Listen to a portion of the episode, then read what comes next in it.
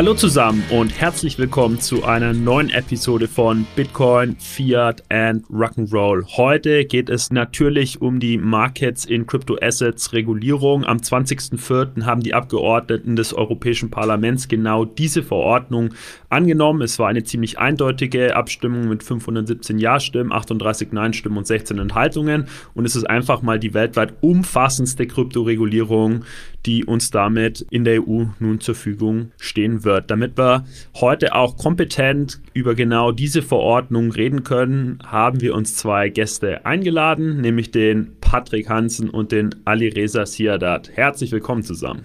Hi Michi, freue mich dabei zu sein. Hallo zusammen. Ja, danke, dass ihr euch eure wertvolle Zeit nehmt, um für unsere Zuhörer die Mika heute einzuordnen. Patrick Hansen ist Director EU Strategy and Policy bei Circle. Circle ist äh, ja in erster Linie für die Emission von USDC und Eurocoin bekannt. Das sind die zwei auf der Blockchain-Technologie basierenden Digitalwährungen, die jeweils den Dollar und den Euro abbilden ja, wir kennen das als Stablecoin natürlich alle.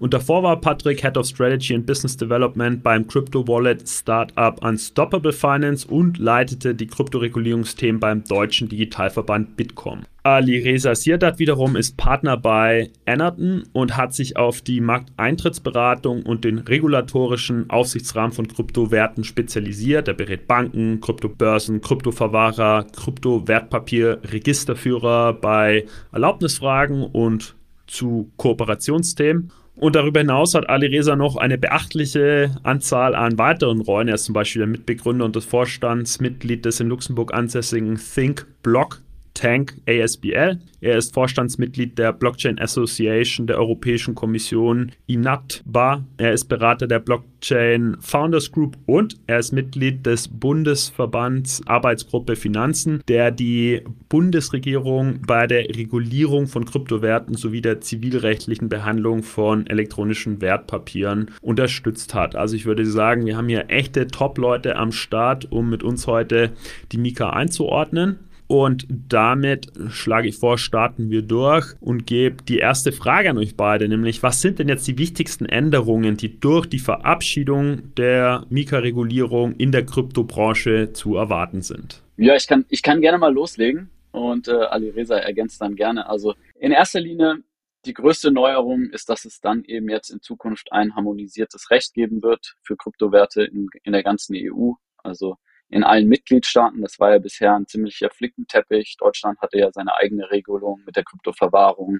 Frankreich hatte seine eigene Re Regelung mit der mit dem Paktgesetz und äh, da gab es noch ein paar weitere, die Regulierung vorangetrieben haben. Es gab andere, bei denen war das noch, äh, sah das noch ziemlich äh, leer aus. Also da wurde noch nicht allzu viel getan. Und jetzt gibt es dann in Europa eben erstmals ein harmonisiertes Recht und das ist auch bindend. Also das muss dann nicht nochmal national spezifisch umgesetzt werden. Ich glaube, das ist die größte Änderung für den Markt allgemein. Und dann natürlich für die einzelnen Investoren, die großen, die großen Änderungen sind jetzt, wenn, wenn Investoren in Zukunft äh, bei bestimmten Börsen zum Beispiel handeln, wenn sie mit gewissen Kryptoassets hantieren, können sie sich eben sicher sein, ähm, dass da bestimmte regulatorische Standards gelten. Also für Kryptoassets zum Beispiel können sich dann Investoren in der EU sicher sein, dass wenn die die irgendwie auf einem regulierten Marktplatz handeln, dass es in dem Sinne ein gewisses White Paper zum Beispiel gibt, wo gewisse Informationen niedergelegt werden, was ähm, die Technologie betrifft, was die Gründer betrifft, das Unternehmen dahinter und diese Informationen ähm, die, die dienen natürlich dann dazu, auch das ganze Geschäft ein bisschen sicherer zu machen. Und im, im schlimmsten Fall können natürlich diese White Paper auch äh, genutzt werden, um die Emittenten dafür veran äh, zur Verantwortung zu ziehen, falls mal was falsch läuft. Also es ist, es schafft Sicherheit, es schafft Vertrauen für den Markt ähm, und für die ganz großen Player in der Branche, also wenn wir jetzt äh, für die großen Finanzinstitute, Banken etc., schafft es in erster Linie Rechtssicherheit. Die hat ja in, in dem Rahmen zumindest auf EU-Ebene bisher gefehlt. Also gehe ich auch davon aus, dass wir in den nächsten Monaten und Jahren dann ziemlich, ziemlich viele Projekte von traditionellen Finanzinstituten sehen werden, die eben zum Beispiel Crypto Custody anbieten, den Handel, Brokerage oder eben auch die Emission von, von Stablecoins. Genau, ich würde vielleicht noch dazu ergänzen, so ein paar Punkte, die man vielleicht aus den Medien gehört hat. Ähm, ich für, für, für dich jetzt, Patrick, und für mich ist jetzt die Änderung, die jetzt eintreten werden, schon bekannt, weil das ist ja ein Prozess, der schon seit über zwei Jahren läuft. Aber so ein paar Themen, die jetzt immer noch bis zum kurzen, bis vor kurzem noch unklar waren. Also wir sprechen jetzt von der Mika-Entwurfsversion vom 5. Oktober letzten Jahres bis jetzt zur Veröffentlichung der finalen Version wurde immer wieder so im Raum äh, ja, philosophiert, sind NFTs äh, umfasst, äh, sind NFTs nicht umfasst, äh, wird es zukünftig ein äh, Bitcoin-Verbot geben oder ein Verbot von äh, Proof-of-Work-Blockchains, weil die ja ganz hohen Energieverbrauch haben und äh, sind, ja, DeFi ist DeFi umfasst oder dezentrale autonome Organisationen. Äh, zu den drei Punkten wollte ich vielleicht noch gerade was sagen. Ähm, ansonsten hast du, glaube ich, alles wiedergegeben, was man wissen muss, äh, Patrick. Äh, also erstens mal NFTs, also wirklich originäre NFTs, die nicht fungibel sind, die werden von der Mika nicht umfasst sein, weil die Mika ist genauso wie die MIFID und die MIFID umfasst nur fungible Finanzinstrumente und so ähnlich sieht es auch die Mika, sie umfasst nur fungible Kryptowerte. Ganz einfach aus der Perspektive des Anlegers, wenn man sagt, ähm, das ist jetzt äh, ein nicht fungibles Instrument, hat jetzt kein ähm, ja, Rieseneffekt auf den Markt, äh, aus der Perspektive Schaden, Verbraucherschutz. Äh, aber man muss wirklich auf die Fungibilität achten. Das heißt, ist es denn wirklich nicht fungibel? Es reicht nicht aus, das Ganze nicht fungibel zu bezeichnen oder jetzt einen technischen Standard zu nehmen, der jetzt ein ERC 1155, der so semi-fungibel ist, äh, oder auch vielleicht sogar ein ERC 721, der technisch einzigartig ist, aber dann hast du tausende von ERC 721s und die verkörpern alle dasselbe Recht. Ja, so. Und da hatte die Mika dann auch ganz klar gesagt, passt mal auf, wenn ihr das Ganze als nicht fungibel bezeichnet, aber das Ganze ist ist äh, sowohl technisch und vielleicht auch tatsächlich austauschbar und nicht nur einzigartig, ähm, dann könnte die Mika doch wiederum greifen. Da hat man gesagt Kollektion von NFT oder Fractional NFTs, ja. Da muss man aber vom Fall zu Fall mal schauen. Und das ist ganz interessant, aber als Faustformel kann man sich einfach mal merken, NFTs sind grundsätzlich von der Mika nicht umfasst. Was aber nicht heißt, die sind nicht reguliert. Kann sein, dass es vielleicht von der BaFin nach deutschen Gesetzen reguliert ist, weil das sagt die Mika auch nochmal. Die sagt ganz klar, es ist nicht von der Mika reguliert, kann aber in Deutschland oder anderen EU-Ländern reguliert sein, aufgrund von nationalen Regeln. Das ist dann, finde ich, so ein bisschen schade, weil wir haben ja jetzt ein harmonisiertes äh, ja, Level Playing Field für alle Kryptowerte, alle in Anführungsstrichen, weil ähm, ja, NFTs, da muss man halt wieder von Land zu Land schauen. Ist der NFT jetzt äh, reguliert oder nicht reguliert? Und das, das finde ich persönlich so ein bisschen schade, aber mal schauen, wie sich der Markt bei NFTs ohnehin entwickelt. Das ist ja auch so ein bisschen runtergegangen. So, äh, Proof of Work Verbot wird es zum Glück nicht geben. Das war völliger Quatsch, was da ein paar äh, von sich gegeben haben mit, das muss man verbieten, weil äh, wie willst du denn sicherstellen, dass in Europa dann die Investoren dann vielleicht nicht doch äh, von einer asiatischen Kryptobörse dann ihre Bitcoins kaufen? Da ist zum Glück das jetzt nicht durchgeboxt worden, sondern äh, man sollte jetzt erstmal beobachten und schauen, wie der Markt sich äh, entwickelt bei diesen Proof of Work Blockchains. Man soll den Energieverbrauch mal ganz klar äh, kommunizieren, weil was bisher alles so äh, in den Medien äh, gesprochen wurde, ist ja wirklich nichts Verlässliches. Da gibt es Zahlen, die gehen hoch und da gibt es Zahlen, die gehen runter. Das ist nichts Aussagekräftiges. Das finde ich ganz gut. Und der dritte Punkt, äh, dezentrale autonome Organisationen oder auch DeFi sind zum Glück nicht von der Mika umfasst, genauso wenig wie von anderen Regularien, weil ganz einfach, wenn man eine dezentrale Struktur hat, man hat halt keinen Verpflichteten und keinen, der die Dienstleistung erbringt, dann macht es auch gar keinen Sinn, da zu regulieren. Aber da muss man auch wirklich schauen, was heißt denn dezentral? Ja, wenn jetzt irgendwelche Tokenholder hast, die die Mehrzahl der Token halten, also mehr als 50 Prozent, dann ist es, glaube ich, ganz klar, dann ist es nichts mehr dezentral. Aber was ist, wenn man weniger hat? 20 Prozent, 10 Prozent der Token, da hat man ja vielleicht einen wesentlichen Einfluss auf das Netzwerk. Äh, ist das dann noch dezentral? Äh, da muss man von Fall zu Fall mal schauen. Aber was ich so gehört habe, äh, von der Mika 1.0 äh, ist tiefer erstmal raus und man überlegt sich für die Mika 2.0, sprich, wir sind jetzt gerade bei der Mika 1 angekommen, aber man überlegt schon für die nächste Mika, ob man da dann vielleicht das ganze Thema DeFi nochmal reinnimmt. Ja. Es ist ja so, dass die Mika, also zumindest äh, sortiere ich das strukturell so für mich, erstmal in die Asset-Kategorien aufgeteilt ist. Da gibt es die Crypto-Assets, die Asset-Reference-Tokens, die E-Money-Tokens. Bei den äh, Asset-Reference-Tokens und E-Money-Tokens wird nochmal unterteilt in, äh, in. Also wenn man dann Significant, RET, ART oder EMT ist, dann gelten nochmal zusätzliche Issuer-Anforderungen äh, über Non-Fungible Tokens. Die werden zwar erwähnt, aber sind jetzt so explizit ausgeschlossen, out of scope, außer es handelt sich halt um so Large Series and Collections, wobei undefiniert bleibt, ab wann eine Serie groß ist. Äh, das bleibt dann wahrscheinlich vom Richterrecht irgendwie oder von der Version 2.0 abzuwarten.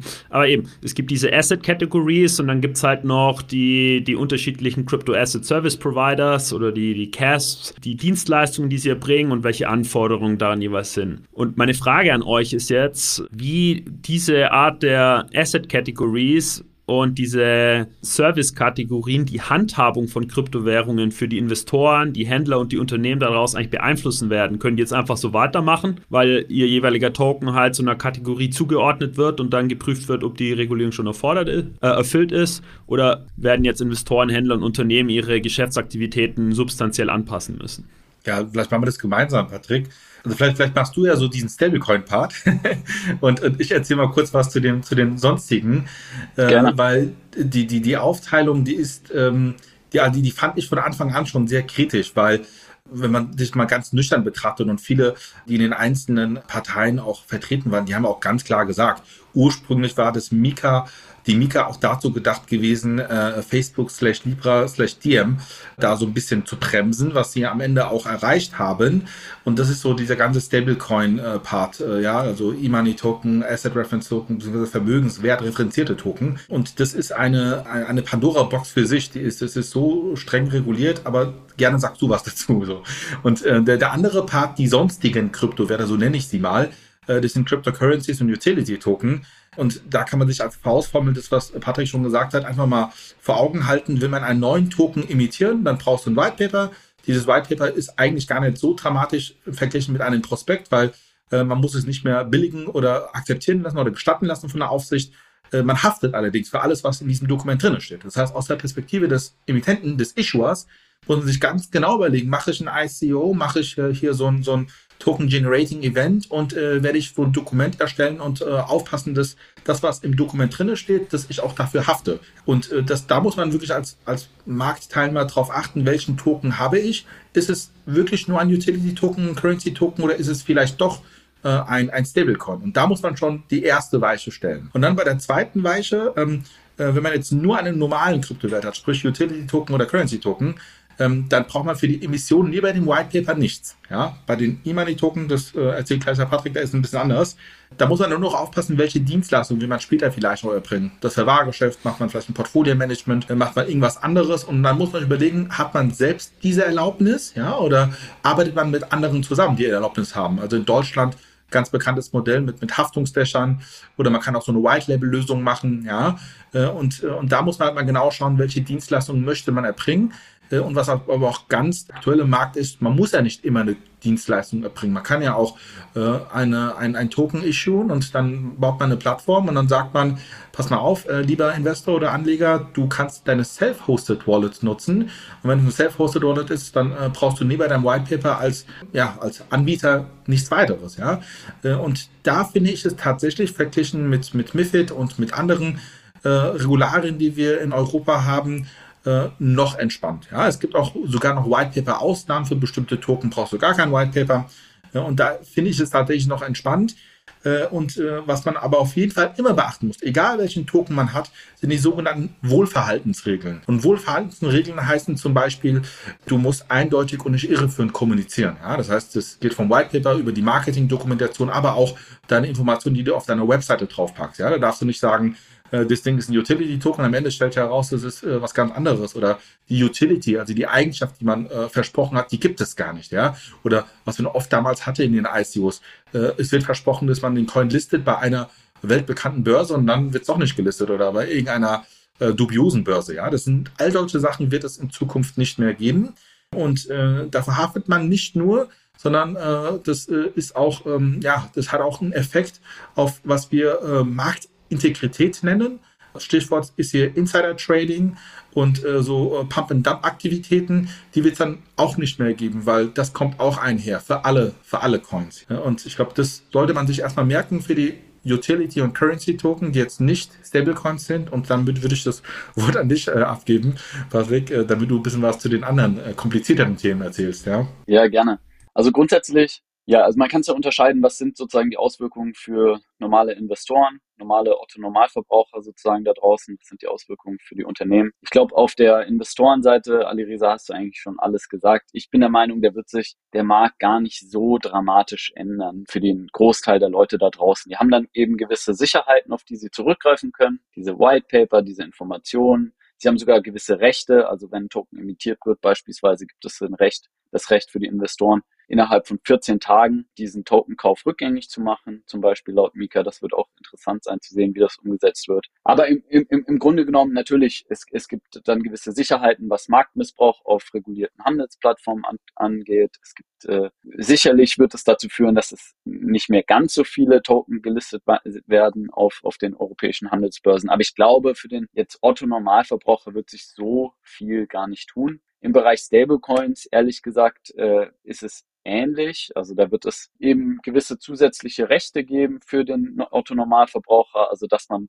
beispielsweise den Anspruch hat auf einen Rücktausch bei einem E-Money-Token oder bei einem Asset Reference Token, wo man eben dann zum Emittent gehen kann und äh, seine Funds oder seine Assets, die man äh, zurückfordern kann, rücktauschen kann. Äh, man kann natürlich, außerdem hat man die Sicherheit bei zum Beispiel E-Money-Tokens, dass dahinter ein reguliertes E-Geld-Institut steckt oder eben sogar ein Kreditinstitut. Also bei E-Geld, E-Geld-Token ist es eben so, dass die nicht von ganz normalen Unternehmen und Personen also emittiert werden dürfen, sondern es müssen regulierte E-Geld- oder Kreditinstitute sein. Und dementsprechend wird sich der Markt dann äh, sehr wahrscheinlich etwas konzentrieren auf, auf, auf weniger Player und das, da wird man die Auswirkungen sicherlich sehen, auch auf den Handelsbörsen, wo es dann vielleicht nicht mehr Dutzende diverse Stablecoins geben wird, aber einzelne weniger. Genau, und für Unternehmen, das haben wir jetzt eigentlich auch schon angerissen, deswegen brauche ich da gar nicht groß nochmal drauf einzugehen. Jetzt vielleicht ganz spezifisch auf E-Money-Tokens äh, gerichtet. Klar, Unternehmen, die dieses Geschäft betreiben wollen in Zukunft in der EU, müssen eben als E-Geld-Institut oder als Kreditinstitut reguliert werden, müssen sich da eben an alle Standards halten, was Governance angeht, Market Conduct, äh, Liquidität für die Reserve, das Investment der Reserve-Assets. Also da gibt es sehr, sehr starke Restriktionen, auf die können wir nochmal einzeln eingehen. Und, und dementsprechend, wie gesagt, gehe ich davon aus, dass es auf EU-regulierten Handelsplätzen dann nicht mehr ganz so viele regulierte Stablecoins geben wird, wie wir es vielleicht heute noch sehen. Ja, da wir jetzt quasi die Abzweigung zu den Stablecoins gemacht haben, würde ich nochmal auf dieses Konzept der Signifikanz äh, kommen wollen. Ja, das wurde eingeführt sowohl für die Asset Reference Tokens, das sind halt eben Token, die durch eine Menge an Assets äh, hinterlegt sind. Ja, also es könnte zum Beispiel ein Portfolio an Hinterlegungen aus US-Dollar, Schweizer Franken und Bitcoin sein oder einfach noch für Unternehmensanteile. Und im Gegensatz dazu die E-Money-Tokens oder auch Stablecoins, die halt von exakt einer Fiat-Währung hinterlegt sind. Aber eben für die beiden Klassen wurde jetzt Signifikanz eingeführt. Was hat es damit auf sich? Also ab wann ist jetzt ein Issuer eines Asset Reference oder eines E-Money-Tokens signifikant und was, welche Anforderungen gehen damit einher? Ja, vielleicht ganz kurz dazu. Es gibt gewisse quantitative und qualitative Kriterien, nach denen das gemessen wird. Also ab wann ist man sozusagen ein signifikanter E-Geld-Token-Issuer oder Asset-Reference-Token-Issuer. Die quantitativen Kriterien sind zum Beispiel, gibt es mehr als 10 Millionen Token-Holder da draußen? Oder ist die Marktkapitalisierung größer als 5 Milliarden? Also das äh, trifft, wenn man sich den aktuellen Markt anschaut, äh, sicher nicht auf viele äh, Stablecoins da draußen zu. Das ist äh, ja nicht mal eine Handvoll. Und dann gibt's, also es gibt noch mehr, aber dann gibt's auch ein paar qualitative Kriterien, die jetzt noch spezifiziert werden müssen von der Europäischen Bankenaufsicht. Das ist zum Beispiel ein Kriterium, inwieweit ist dieser Stablecoin vernetzt mit dem traditionellen Finanzmarkt. Also auch da, dann wird es dann noch eine Spezifikation geben, was heißt es eigentlich? Und da gibt es insgesamt dann so sieben, acht Kriterien. Wenn man drei von diesen Kriterien erfüllt, dann rutscht man eben in diese signifikante Kategorie. Und was geht damit einher? Das ist in erster Linie strengere Auflagen, was zum Beispiel Eigenkapital angeht. Also signifikante Emittenten oder Emittenten von signifikanten Token müssen beispielsweise ein äh, Eigenkapital von drei Prozent vorhalten im Vergleich zu zwei Prozent bei klassischen E-Geld-Token. Ähm, dann gibt's noch zusätzliche Governance, Liquiditäts, Interoperabilitätspflichten, die solche signifikanten Stablecoin-Issuer treffen. Das betrifft beispielsweise, äh, muss man dann seine Reserven auf äh, verschiedenen, mit verschiedenen Custodians bei verschiedenen Banken halten. Also man muss das Ganze etwas interoperabler gestalten, muss natürlich sich um Wind-Down-Plans und so weiter kümmern. Also das ist dann einfach nochmal eine Schippe drauf im Vergleich zu den klassischen E-Geld-Token und Asset-Reference-Token. Was, was interessant ist, diese ganze ART, also Asset Reference Token Kategorie, wurde ja damals, wie Alireza auch schon gesagt hat, mit Libra im Hinterkopf geschaffen, also mit diesem Basket an, an Fiat Currencies. Und ehrlich gesagt, wenn man sich jetzt gerade den Markt anschaut, also ich wüsste gar nicht, wer sich um diese Lizenz bemühen sollte. Ich würde, also ich wäre persönlich gar nicht überrascht, wenn Mika in Kraft tritt, äh, tritt und in ein, zwei Jahren haben wir immer noch keinen regulierten Asset Reference Token am Markt. Genau, vielleicht nur gerade nochmal noch mal dazu. Ähm, das, das, ich sehe das ganz genauso wie du, Patrick, weil damit würde man jetzt den Markt von der Stablecoins und vor allem diese Asset Reference Token und diese Signifikanten, vor allem den privaten Markt mit einem Schlag tot machen. Und es gibt ja viele Institute und auch Einrichtungen, für die gilt die Mika ja überhaupt nicht. Ja, so. Deshalb vermute ich mal, dass es vielleicht eine Einrichtung gibt, für die die Mika nicht greift und die werden dann irgendeinen Token emittieren, der vielleicht vom, von, von, den, von den wirtschaftlichen Eckdaten signifikant ist, aber die werden dann halt nicht von der Mika reguliert. Ja, das heißt, äh, so, so ein bisschen finde ich da schon äh, auch einen Einschnitt in die Privatautonomie. Das finde ich sehr schade. Ähm, und bei diesen ganzen Themen, die sehr komplex sind und die, äh, du hast ja auch gerade schon gesagt, Patrick, so, so richtig fest stehen die ja nicht. Ganz interessant, wenn man sich mal die Mika anschaut, da steht drin, ja, die, äh, auch die Schwellenwerte. Äh, die Europäische Kommission wird jetzt 18 Monate Zeit haben, vielleicht die Schwellenwerte doch nochmal anzupassen und zu ändern. So ähnlich ist es auch mit, mit passive Dienstleistungsfreiheit, Reverse Solicitation, Einstufung, was ist ein NFT, was ist kein NFT. Da, da merkt man, dass die Mika, man wollte sie verabschieden, als final verabschieden, aber mit der Hintertür dann zu sagen, entweder die äh, Europäische Kommission oder die ESAs, das sind die European Supervisory Authorities, dazu gehört ESMA, EBA, IOPA, äh, die können dann nochmal mit, mit Guidelines und Vorschlägen und Klarstellungen auch nochmal um die Ecke kommen. Ähm, das ist so ein bisschen, finde ich, schade, ja. Top. Ich würde sagen, damit machen wir die Klammer rund um die Stablecoins wieder zu. Was wir jetzt äh, ausgeschlossen haben, sind zum Beispiel algorithmische Stablecoins. Mein Verständnis war, dass die so äh, nicht reguliert sind oder gar nicht erlaubt sind. Aber Patrick, vielleicht wollen wir das noch kurz äh, klären, wie es um algorithmische Stablecoins äh, aussieht. Also es gibt keine Ausnahmen für algorithmische Stablecoins. Da ist Mika relativ spezifisch. Das wird auch in der Gesetzesbegründung nochmal explizit so gesagt. Das heißt, äh, also für algorithmische Stablecoins wird äh, eher schwierig. Die müssen sich dann überlegen, wollen sie sich dann vielleicht eben nicht als, als, als Stablecoin branden, falls sie den EU-Markt dann auch wirklich adressieren wollen, können sie sich natürlich überlegen, wollen sie irgendwie als Kryptoasset nur gelten und die Auflagen erfüllen, aber dementsprechend müssten sie dann auch ja, das, das Geschäftsmodell anpassen, die Kommunikation, das Marketing etc. anpassen. Oder sie sagen eben dann halt in Zukunft, vielleicht lassen wir den EU-Markt ganz außen vor. Das wäre natürlich eine andere Option. Aber auch da werden die Standards natürlich sehr, sehr hoch. Also das hat Ali Reza gerade schon angesprochen. Das sind diese sogenannten Reverse Solicitation äh, Exemptions. Also Mika gilt nicht für die Unternehmen, die jetzt nicht den EU-Markt aktiv adressieren, sondern wo eben EU-Konsumenten aktiv sagen, ich möchte zum Beispiel ein Stablecoin aus Indonesien nutzen und habe den selbst gefunden und äh, spreche diesen Dienstleister an und möchte das nutzen. Äh, aber ich denke, und da war die Kommission auch sehr explizit, dass diese Standards werden strenger sein als bei der klassischen Finanzregulierung, als bei MIFID. Deswegen ähm, ja, das sind im Moment die zwei Optionen, die ich für, für solche Modelle, algorithmische Stablecoins sehe. Also entweder versuchen, rein in das klassische Kryptoasset in die Definition zu fallen, erfordert eins eine Anpassung, oder den EU-Markt außen vor lassen, aber eine, eine, ja, eine Ausnahme, eine explizite gibt es nicht. Ja, top. Ich glaube, jetzt haben wir mal so ein bisschen die Asset-Kategorien durchdekliniert mit einer kleinen Abzweigung zu den Stablecoins und diesem Signifikanzkonzept. Wir haben über die Implikationen für die Investoren, Händler, Unternehmen da draußen gesprochen. Über nationale Regierungen haben wir jetzt noch gar nicht gesprochen. Das ist jetzt erstmal eine europaweite Regulierung, also auf europäischer Ebene. Und was sind denn jetzt die Rollen oder die Rolle der nationalen Regierungen in der EU bei der Umsetzung? Ja, also müssen die jetzt überhaupt noch was tun? Äh, und wenn ja, können sie das dann einheitlich tun oder wird dann, wenn die nationalen Regierungen noch äh, einen Teil von Mika oder Mika national implementieren, wird es dann wieder zu einer Deharmonisierung kommen, wenn man so möchte? Okay, vielleicht, vielleicht fange ich als Jurist mal kurz an und dann ergänzt du, Patrick. Äh, aber Patrick hat es ja eigentlich schon gesagt, äh, und zwar am Anfang, es ist ja eine Verordnung. Äh, anders als eine Richtlinie brauchst eine Verordnung nicht in nationales Recht umzusetzen. Aber es wird natürlich nicht juristisch, aber rein faktisch gesehen Umsetzungen geben oder Änderungen geben. Also Ausgangspunkt ist, ist eine Verordnung und dementsprechend mit der Veröffentlichung, tags drauf tritt sie in Kraft, wird sie in allen europäischen äh, Mitgliedstaaten direkt anwendbar sein. Du brauchst kein Umsetzungsgesetz mehr. Ja, aber es gibt Länder wie zum Beispiel Deutschland. Äh, in Deutschland sind die Kryptowerte schon seit 2020 reguliert, äh, definiert. Äh, und ähm, die Definition von Kryptowerte im KWG ist ein bisschen anders als die Definition von Kryptowerte in der Mika.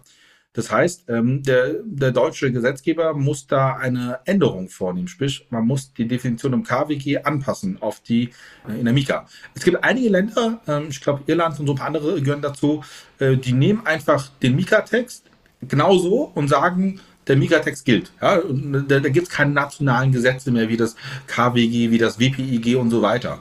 Äh, Deutschland ist leider nicht so. In Deutschland gibt es viele Einzelgesetze und da muss man immer in das jeweilige Einzelgesetz reinschauen und gucken, muss hier was geändert werden oder angepasst werden.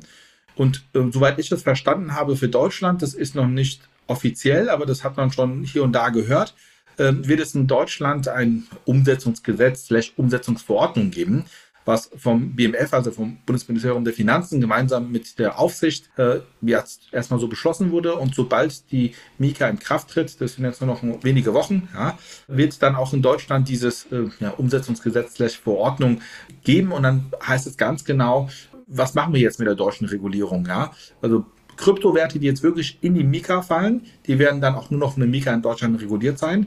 Aber die Kryptowerte, die zum Beispiel in Deutschland im WPIG sind, das ist, äh, das, ist das Gesetz für Security Token oder für Wertpapiere, ähm, da wird äh, weiterhin das gelten, was im WPIG steht. Äh, genauso, was ich schon vorhin gesagt habe, mit NFTs. NFTs sind ja nicht umfasst, das heißt, da wird es jetzt auch keine Änderungen in Deutschland geben. Und das muss man sich ganz genau anschauen. Und bei den anderen Ländern dürfte es nicht großartig anders sein. Aber Patrick, ergänzt gerne. Nee, nee, ich stimme dir zu. Ich glaube, es gibt viele Bereiche, da ist Mika super deskriptiv, geht wirklich ins Detail. Also was zum Beispiel die Anforderungen angeht für einen Custodian als Crypto Asset Service Provider oder eben die Anforderungen einen E-Geld-Token. Plus, wie gesagt, werden dazu dann auch nochmal technische Implementierungsstandards entwickelt von den europäischen Aufsichtsbehörden. Das heißt, der Spielraum für nationale Umsetzung ist da fast null. Also natürlich hast du da dann noch irgendwie eine Aufsichtspraxis, die kann etwas anders aussehen in Deutschland als in Litauen und Frankreich. Vielleicht eine, einzelne Aufsichten setzen größeren Fokus auf IT-Systeme, andere auf die Inhaberkontrolle und so weiter. Aber grundsätzlich ist der Handlungsspielraum für die nationalen ähm, Regierungen und Aufsichten da fast, fast ähm, nicht, nicht da. Ich glaube, wo es Diskrepanzen wird geben können, sind, glaube ich, diese Bereiche, wo Mika einfach nicht 100% klar und deskriptiv ist. Und das sind eben zum Beispiel NFTs, DeFi, wo eben die Frage ist, was gilt jetzt als NFT-Kollektion oder Serie, was gilt als wirklich dezentral im Sinne von DeFi. Ich glaube, da, da wäre ich persönlich nicht überrascht, wenn es da zu Diskrepanzen kommt, auch zwischen den EU-Staaten, wenn es vielleicht einzelne EU-Staaten gibt, die das etwas flexibler sehen, die das etwas weiter auslegen. Ähm, also gerade für die Bereiche DeFi, NFTs, die eben nicht so deskriptiv drinstehen, wo man sagt, ja, das schauen wir uns noch in den nächsten ein, zwei Jahren an, aber es gibt Ausnahmen. Da, da erwarte ich schon die ein oder anderen Unterschiede. Okay, das heißt, diese befürchtete Deharmonisierung wird nicht stattfinden. Äh, wir können wirklich davon ausgehen, dass EU-weit ein harmonisierter Rechtsrahmen da ist, der nicht dann von den Nationalstaaten wieder äh, ausgehebelt wird. Ähm, ja, ist vermutlich ein echter Wettbewerbsvorteil gegenüber den USA, wo ja momentan eher so Regulation by Enforcement stattfindet und die Kryptoindustrie in den USA zerlegt sich ja insbesondere dank der SEC momentan selber. Man denke da nur an das äh, Hearing vor kurzem mit äh, Gary Gensler, wo er gezwungen wurde, nur Ja-Nein-Antworten zu geben, wo er unterbrochen wurde, scharf kritisiert wurde. Da ist es richtig wohltuend zu sehen, äh, dass wir uns jetzt über so eine EU-weite Regulierung, die jetzt dann in Kraft treten wird, unterhalten dürfen. Ja, 100 Prozent. Also jede Regulierung hat ihre Ecken und Kanten, sicherlich auch Mika. Aber es ist kein Zufall, dass wir gerade auf der ganzen Welt eben den Fokus richten, zumindest im Kryptobereich auf die EU, ähm, weil das ziemlich einzigartig ist, eben für so einen großen Wirtschaftsraum wie die EU mit 450 Millionen Leuten da einen einheitlichen Rahmen für so ein neuartiges, für so eine neuartige Industrie wie Krypto zu haben, das, ja, das ist auf jeden Fall ein Game Changer. Darum ja, das, beneide ich genauso. Das, das, das, sehe ich auf jeden Fall genauso. Und wir hatten ja vor der Mika hatten wir diese zwei Advice Paper, der äh, ESMA und der EBA, die heißen auch Advice äh, Paper und, und äh, Crypto Assets. Und da wurden ja diese Flickenteppiche genannt, das Patrick. und diese ganzen Probleme, die wir haben in Europa, sehr schön aufgezeigt. An den letzten Beispielen, die letzten ja, Probleme, die wir im Markt hatten, im Kryptomarkt, äh, zum Beispiel FTX oder Celsius, äh, hatten wir auch mal besprochen gehabt, Michelle. Da habe ich ja schon von Anfang an gesagt, das Problem ist hier nicht äh, eine fehlende Regulierung, weil wir hatten eine Regulierung für FTX. Wir haben die MIFID gehabt. Wir hatten FTX, die in Zypern äh, reguliert sind. Das Problem, was wir haben auf globaler Ebene, ist eine fehlende globale Harmonisierung. Ja, das haben wir im Bereich MIFID und Wertpapiergeschäft geschafft. Ja. Ich glaube auch, dass wir das im Bereich Krypto schaffen werden. Äh, und ich glaube, dass auf jeden Fall die Mika für Europa ein Gamechanger sein wird. Aber es wird zu wenig sein. Und ich hoffe, dass Europa, Asien folgen werden und dass wir dann auf der globalen Ebene eine, ja, eine vergleichsweise Regulierung haben. Das nennt man auch Äquivalenz äh, in einer, im globalen Umfeld, dass wir da eine Äquivalenz schaffen können und sagen können, wenn es in Europa reguliert ist, dann kannst du auch in den USA deine Dienstleistungen anbieten, weil die Amerikaner es äquivalent reguliert haben und umgekehrt. Dasselbe haben wir auch mit England. Ja? Wir dürfen nicht vergessen, die Engländer sind aus der, äh, aus der äh, ja, EU ausgetreten und haben auch eine eigene Kryptoregulierung. Und da können wir wirklich noch hoffen, dass wir im Bereich Kryptoregulierung eine, ein Äquivalenzregime schaffen und dann so ähm, ja, äh, Kryptobörsen wie zum Beispiel Coinbase, die ja wirklich sehr, ja, sehr compliant sein wollen, äh, das dann auch schaffen. Und nicht nur in Deutschland, sondern global. Weil es bringt ja nichts, wenn du in Deutschland compliant bist, bist börsengelistet, dann hast dann die ganze Zeit nur Probleme mit der SEC.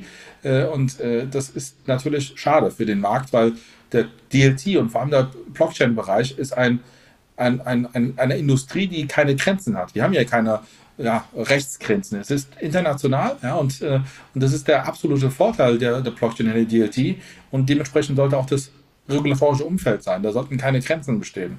Ja, jetzt haben wir dankenswerterweise mit euch beiden äh, einen Unternehmensrepräsentanten und äh, einen Anwalt äh, am Start. Wie sollen sich denn jetzt Unternehmen ähm, vorbereiten aufs Inkrafttreten der Regulierung? Ja, also angenommen, ich hätte jetzt ein Crypto-Startup, äh, ein kleiner Custody-Anbieter. Äh, was sollte ich jetzt tun, damit ich, äh, wenn es dann in Kraft tritt, und vielleicht können wir die Diskussion dann auch gleich führen, wann es denn jetzt exakt in Kraft tritt und welche Karenzzeit ich als kleines Custody-Startup habe, dann Mika-konform zu werden? Ja, wie kann ich mich darauf vorbereiten?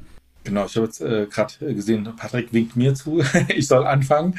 Alle, ähm, alle beim Alireza natürlich melden, das, das ist Also, ähm, ich glaube, das, das wichtigste Lessons learned, weil ich mache das ja schon seit ein paar Jahren und nicht nur Krypto, sondern auch MIFID und vor allem das Lessons learned auf der MIFID. Egal wie groß du bist, ob klein oder groß, fangt nicht zu spät an. Ja? Man kann nicht zu früh anfangen mit der ganzen Thematik ähm, weil es geht ja so umher, äh, dass man jetzt 18 Monate noch Zeit hat. Ähm, die genaue Zeiten kannst du gleich nochmal erklären. Äh, Patrick, das hast du vorhin auch mir erklärt. Äh, aber es ist nicht so. Ja? Also äh, man, man muss sich jetzt schon mit dem Text, der veröffentlicht wurde und der ist final, darin wird sich nichts mehr ändern. Den kann jeder, jedermann kann den online sich, sich anschauen. Den kann man sich mal anschauen und gucken, was man da alles machen kann. Ich habe so ein paar Unternehmen, kleine Startups, die machen jetzt schon äh, ICOs und die sagen, wir machen jetzt schon freiwillig ICOs und benutzen die, das White Paper Format, was uns die Mika zeigt. Ja, weil wenn man sich mal den Anhang der Mika anschaut, ähm, das White Paper Format gibt es schon dort als Template. Äh, und wir und auch andere bauen jetzt schon ja, so bestimmte Vorlagen, wie man dann ein White Paper machen kann. Und das, äh, das ist gar nicht mehr so schlecht, weil dann ist der Umstieg von dem nicht regulierten auf das regulierte gar nicht mehr so schwer.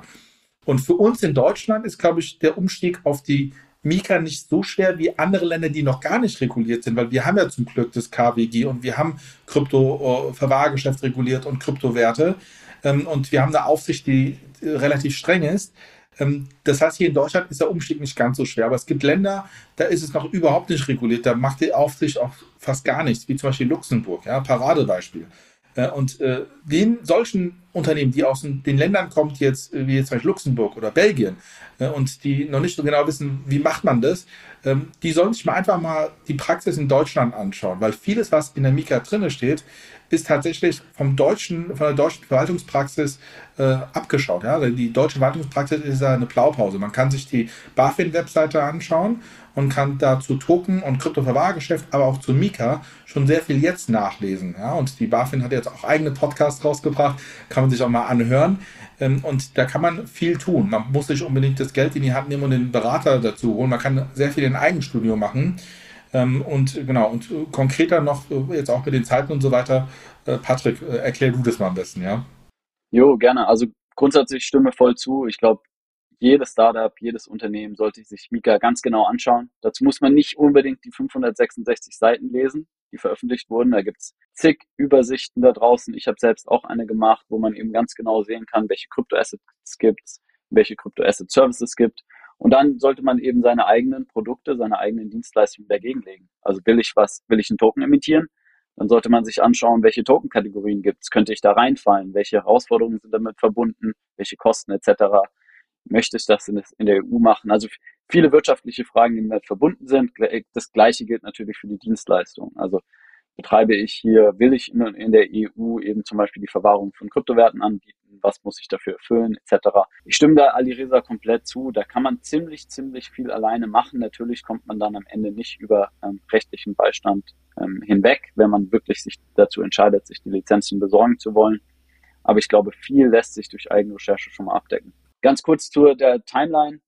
Mika wurde Ende April im Parlament, im Plenum final abgestimmt. Das ist im Plenum, ist das durch. Jetzt muss es noch durch den Rat der Europäischen Union, wo die EU-Mitgliedstaaten repräsentiert sind. Das ist aber nur eine formelle Sache.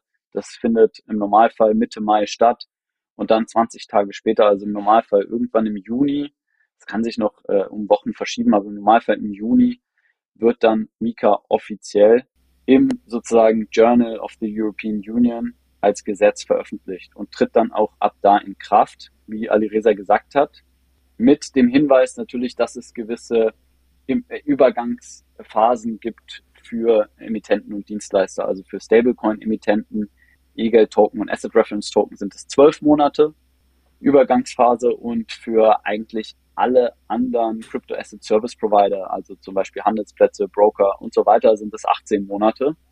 Das heißt, 18 Monate ab Juni 2023, das wäre dann Ende 2024, vielleicht Dezember oder Januar 2025. Ab dort gilt es dann spätestens final für alle da draußen. Eine Sache wollte ich gerade noch ergänzen. Ähm, das haben viele nicht auf dem Radar, ja, weil viele haben den Denkfehler zu sagen, die Mika tritt erst in 18 Monaten in Kraft. Das ist falsch. Die Mika tritt einen Tag nach der Veröffentlichung in Kraft. So, das ist Mitte Juni. 18 Monate später haben dann sämtliche Regularien, die in der Mika drin stehen, gelten sie. Die Geltung der, der Norm. Äh, was allerdings damit einhergeht, dass wir dann die Mika, was ich schon anfangs gesagt habe, die gilt unmittelbar für alle Mitgliedstaaten, auch für Deutschland. Wenn ich erst allerdings in 18 Monaten nach dem Inkrafttreten die Lizenz beantragen kann für das Kryptoverwahrgeschäft, oder für, für Geschäfte mit, äh, mit Kryptowerten. Ähm, dann heißt es, dann kann ich auch 18 Monate warten, bis ich diese Lizenz beantrage und kann bis dahin ohne Lizenz weitermachen. Dasselbe muss auch für Deutschland gelten. Ja? Dann, dann kann es nicht mal sein, man muss die Lizenz beantragen. Und dann muss man sich überlegen, was heißt es denn für die Anträge, die jetzt schon bei der BaFin vorliegen? Ja? Ähm, kann die BaFin überhaupt jetzt noch entscheiden und was für eine Lizenz kriegt man dann? Ist es eine KWG-Lizenz oder ist es eine Mika-Lizenz? Darf die BaFin überhaupt entscheiden? Weil man muss ja 18 Monate warten. Ich persönlich, das ist noch nicht bestätigt, ich lasse mich von jedem challengen.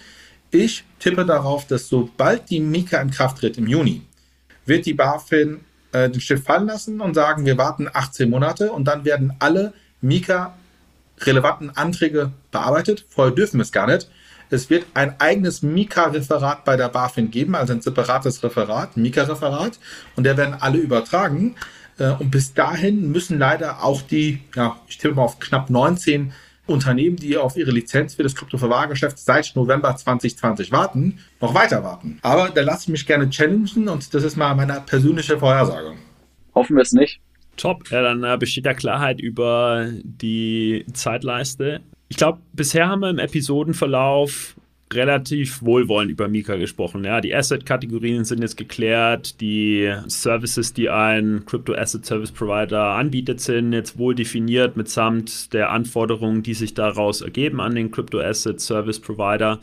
Wir haben verstanden, dass wir damit jetzt der USA einen Schritt voraus sind, die sich gerade so ein bisschen verheddert in, in, ja, in der Regulation by Enforcement und der Uneinigkeit der einzelnen Regulatoren in den USA. Wir haben verstanden, dass in Europa jetzt der Verbraucherschutz, die rechtliche Harmonisierung, die Rechtssicherheit und vermutlich auch die Innovationsfähigkeit gesteigert wird. Aber wir können diese Episode nicht machen, ohne auch diese Regulierung in ihrer ersten Version jetzt einfach kritisch zu würdigen.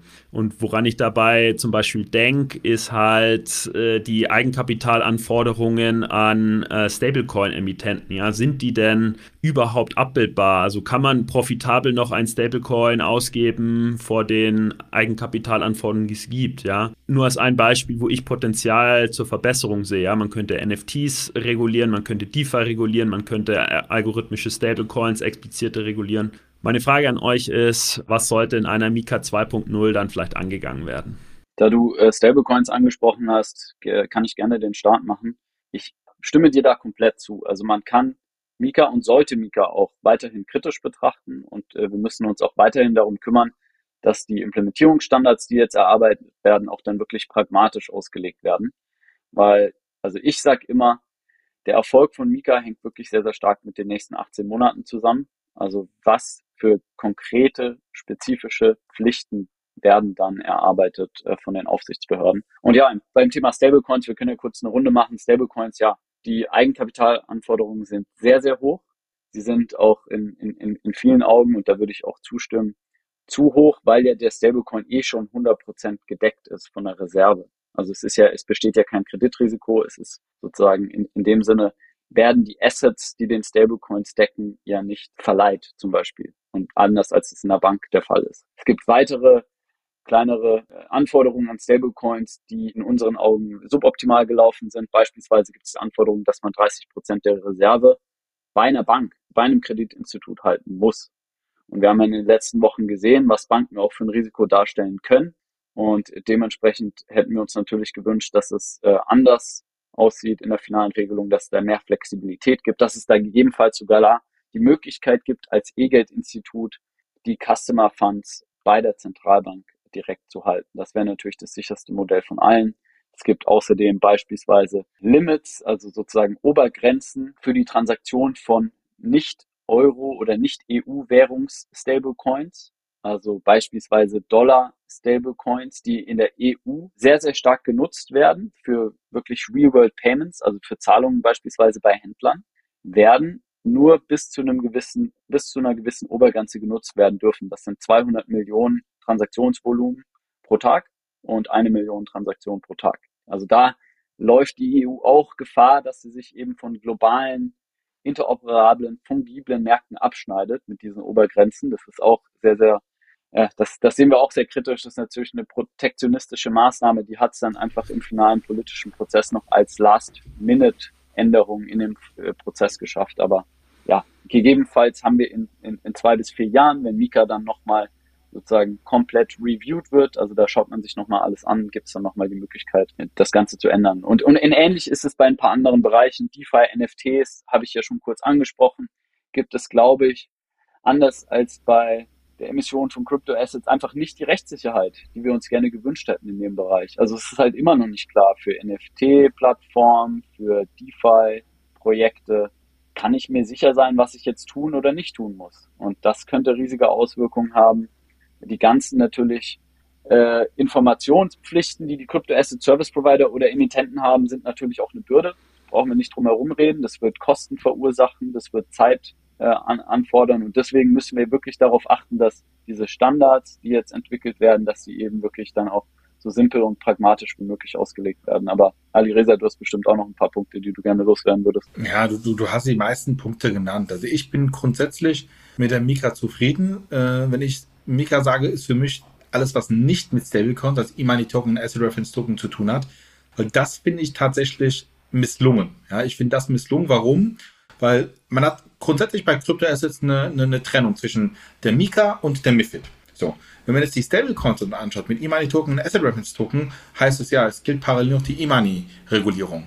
So, du hast beide Regulierungsregime und ähm, du hast ja schön jetzt aus der Praxis äh, erläutert, äh, was das Problem ist, aber juristisch, das, die E-Money Regulation ist halt nicht für Kryptowerte gedacht. Und du kannst nicht sagen, parallel zu Mika gilt die E-Money Regulation, das, das passt einfach nicht. Ja, das ist, das, das, das ist nicht so richtig. Ähm, und das haben schon viele kritisiert, sowohl aus dem, aus dem Beratungsmarkt als auch auf den, von Universitäten. Ähm, es gibt viele, die sogar so weit gehen und sagen, die Miga ist total misslungen. Ja, so weit würde ich nicht gehen. Also ich würde sagen, es ist ein guter, wirklich ein, ein guter erster Ansatz für die sonstigen Token, die nicht äh, Stablecoins sind. Äh, und bei den Stablecoins finde ich die Regulierung zum Teil krass überschießend. Also die, die wird viel zu viel erwartet, viel zu viel gemacht. Und wenn man weiß, dass man weiß, dass wirklich einige aus der europäischen Gesetzgebung da äh, Diem vor Augen halten, ähm, finde ich es auch rechtlich gesehen nicht, nicht okay, weil man, man, man schafft kein Gesetz für einen Einzelfall. Das ist, das ist so, eine, so, eine, so eine Grundvorgabe. Äh, egal, ob man in Deutschland ist oder äh, global. Äh, Einzelfall wird nie gesetzlich geregelt. Und das haben sie tatsächlich damals mit Blick auf Diem gemacht, dass man diese Regulierung reingeholt hat. Und dann kann es nur schiefgehen, so wie wir es jetzt eigentlich sehen. Und äh, ich kann mir nur hoffen, dass man dann durch die ESMA und durch die ESAs dann äh, vor allem an den Stablecoins dann nochmal ein bisschen Erleichterung reinbekommt, weil äh, du hast ja gesagt, äh, ich nenne das Kind bei Namen, äh, mit der Silicon Valley Bank und den Reserven, die es da gab, ist er natürlich dramatisch schiefgegangen. Äh, und wenn das die Vorgabe ist, dass man 30 Prozent der Assets beim äh, Institut hinterlegt, ähm, ja, das, das, ist gerade in dem aktuellen Umfeld nicht äh, sehr sinnvoll. Ja. Jetzt sind wir noch mitten in der kritischen Würdigung. Ich frage mich jetzt, äh, wenn jetzt schon ein Bürger, ein EU-Bürger oder ein Unternehmen auf genau solche Punkte trifft, die ihr ausgeführt habt, ja, dass Stablecoin-Anforderungen zu hoch sind, dass nicht klar ist, wie groß jetzt eine NFT-Collection sein muss, dass sie als fungibel gilt äh, oder wie klein sie äh, sein muss, dass sie als nicht fungibel gilt. Ja, wenn ich über solche Sachen jetzt in dieser ersten Version stolper, was ja total legitim ist, ja, besser jetzt meine erste Version zu haben, als jetzt nochmal fünf Jahre auf den Rechtsrahmen zu warten, ja. Aber wenn ich auf sowas stoße, was kann ich denn dann tun? Also, äh, wen rufe ich bei der EU an, ja, um äh, dieses Feedback anzubringen, entweder als Bürger oder als Unternehmen? Also bei der EU ganz spezifisch, es gibt die Möglichkeit zum Beispiel bei den EU-Aufsichtsbehörden Fragen zu stellen. Also das, da gibt es auch Online-Portale, da kann jedes Unternehmen, jede Person kann dann eine ganz spezifische Auslegungsfrage stellen und die werden dann in der Regel auch innerhalb von ein paar Monaten beantwortet. Das ist, würde ich sagen, so die, die offizielle Schiene, die man fahren kann. Und dann, äh, also neben der EU, klar, man sollte sich natürlich rechtlich damit auseinandersetzen, also Risiken möglichst ausschließen. Und äh, ja, den Alireza anrufen. Ja, vielleicht auch ergänzend dazu. Also ich verweise ja immer wieder auf die MIFID, ja, weil die MIFID ist, ist eine sehr schöne Blaupause, weil das war damals für die klassischen Finanzinstrumente genauso. Da wurden auch Fragen gestellt, da wurden viele Fragen gestellt. Und was hat die ESMA gemacht? Der die Fragen gesammelt und hat sie alle auf einen Schlag beantwortet und hat sie ihre sogenannten QAs veröffentlicht. Das wird es hier genauso geben. Und da ist, da haben wir wirklich den, den Vorteil, dass die, die ESMA das damals bei äh, MIFID-Finanzinstrumenten gemacht hat. Also wir haben da quasi wirklich ein Best Practice. Genauso wird es jetzt auch sein bei den ja, äh, Kryptowerten. Ich finde es eigentlich ganz gut, dass wir die Mika haben, weil bis dato haben auch, äh, also man, wir sehen das immer aus der Perspektive der, der Anbieter von Kryptodienstleistungen und vielleicht den Anlegern. Ich sehe das auch aus der Perspektive der Aufsicht. Die Aufsicht hat jetzt wirklich ein, ein europäisches Regime und muss auch im Wettbewerb zu anderen Aufsichtsbehörden stehen. Ich kenne die Aufsichtsbehörde in Liechtenstein ganz gut. Ich kenne die Aufsichtsbehörden in der Schweiz ganz gut. Ich kenne die Aufsichtsbehörden in, in, in, Luxemburg ganz gut. Und ich weiß ganz genau, äh, wer dort wie äh, mit Kryptoanfragen umgeht. Und zukünftig muss dann auch die deutsche Aufsicht mal schauen und gucken, äh, kann ich jetzt äh, für einen Kryptoverwahrantrag äh, zweieinhalb Jahre brauchen oder muss ich den vielleicht nicht doch in äh, drei bis sechs Monaten abarbeiten, ja? Und da werden wir auch eine Konkurrenz und einen gesunden Wettbewerb bei der Aufsicht haben. Und das finde ich wiederum ganz gut. Das geht so ein bisschen in deine Richtung, Michelle. Äh, wo kann ich äh, nachfragen und, und, und auch mich vielleicht sogar beschweren, ja? Weil das darf man auch nicht vergessen am Ende des Tages. Äh, äh, natürlich erstmal bei der eigenen Aufsicht, das ist in Deutschland die BaFin und die Bundesbank. Aber dann, wenn man merken sollte, irgendwas läuft hier komplett falsch oder schief, äh, kann man auch hochgehen zur ESMA und sagen, ja, äh, hier in Deutschland äh, wird es anders gesehen als ihr liebe ESMA. Ja, und das ist, das finde ich ganz gut. Ja, ich denke, je besser es uns gelingt in der EU, genau diesen Iterationsprozess, ja, dieses Verhandeln zwischen Regulator, Marktteilnehmern und Konsumenten hinzubekommen, umso besser oder stärker wird unser europäischer Wettbewerbsvorteil ausgeprägt sein. Ja, wir sehen ja das komplette Negativbeispiel davon äh, in den USA, wo halt wirklich wo, werden ja Videos publiziert, wie Unternehmensvorstände mit ihren Rechtsvorständen YouTube-Videos äh, publizieren, in, in dem sich über den Regulator beschwert wird. Und genau das möchte ich nicht für die EU. Ja, ich wünsche mir, dass sich Bürger und Unternehmen, also entweder auf einem offiziellen Weg oder halt vertrauensvoll, da in, in einen konstruktiven Prozess kommen und bleiben, damit diese Regulierung halt immer pragmatischer, realistischer und letztlich halt wirksamer wird. Ja. ja.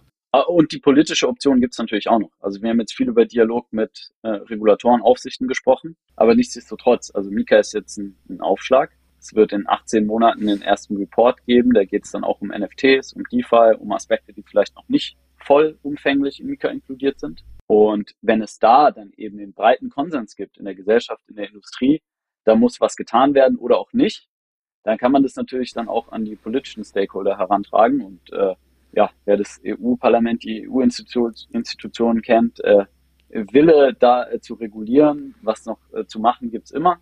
Das heißt, natürlich die politische Schiene gibt's auch noch und spätestens in vier Jahren gibt's dann den offiziellen Mika Review und dann wird man auch sehen, was, was äh, lief positiv, was lief nicht. Da wird man dann zum Beispiel auch diese ganze Kategorie der Asset Reference Token sicherlich auch nochmal genau unter die Lupe nehmen ja, ich würde sagen, genug der kritischen Würdigung. Wir haben festgehalten, wo es Verbesserungspotenziale gibt, aber lasst uns äh, nichtsdestotrotz festhalten, dass es heute das umfangreichste Framework für Crypto-Assets weltweit ist und äh, ja, dafür dürfen wir die EU durchaus feiern. Vielleicht als letzte Frage, bevor wir dann auch einen Strich unter die gesamte Episode machen, ist, ähm, Patrick, ich habe äh, deinen Substack äh, gelesen zum, äh, zu Mika und ein Begriff ist mir hängen geblieben, ja, the one regulation to rule them all. Was hat dich denn verleitet, die anzuwenden und was wolltest du damit denn sagen?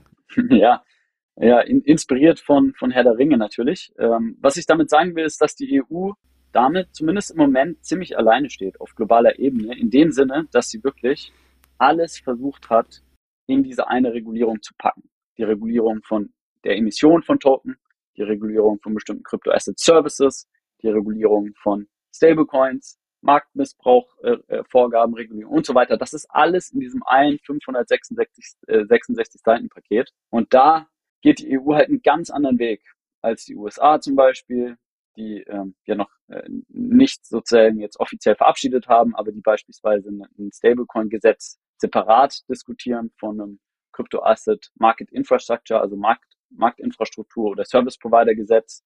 Ähnlich äh, sieht es in, in UK aus, wo äh, diese Felder eben äh, separat betrachtet werden. Und in fast allen Jurisdiktionen, fast allen Ländern der Welt ist es der Fall. Nur in der EU hat man halt entschieden, das alles eben unter ein Dach zu packen. Und äh, ja, deswegen fand ich die, die Analogie äh, ganz cool und ganz eindrücklich und, und habe dann eben diese Übersicht erstellt.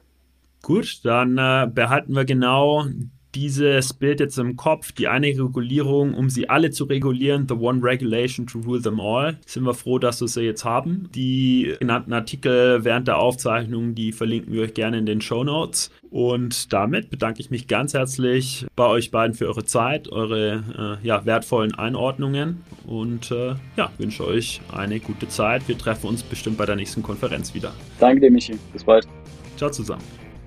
Achtung, Disclaimer. Die Inhalte spiegeln die private Meinung der Hosts wider, dienen ausschließlich der allgemeinen Information und stellen keine Anlageberatung oder Kaufempfehlung dar. Es gilt, do your own research, informiert euch, bevor ihr Investments tätigt. Das alles findet ihr auch auf unserer Website unter www.bfrr.de/disclaimer. slash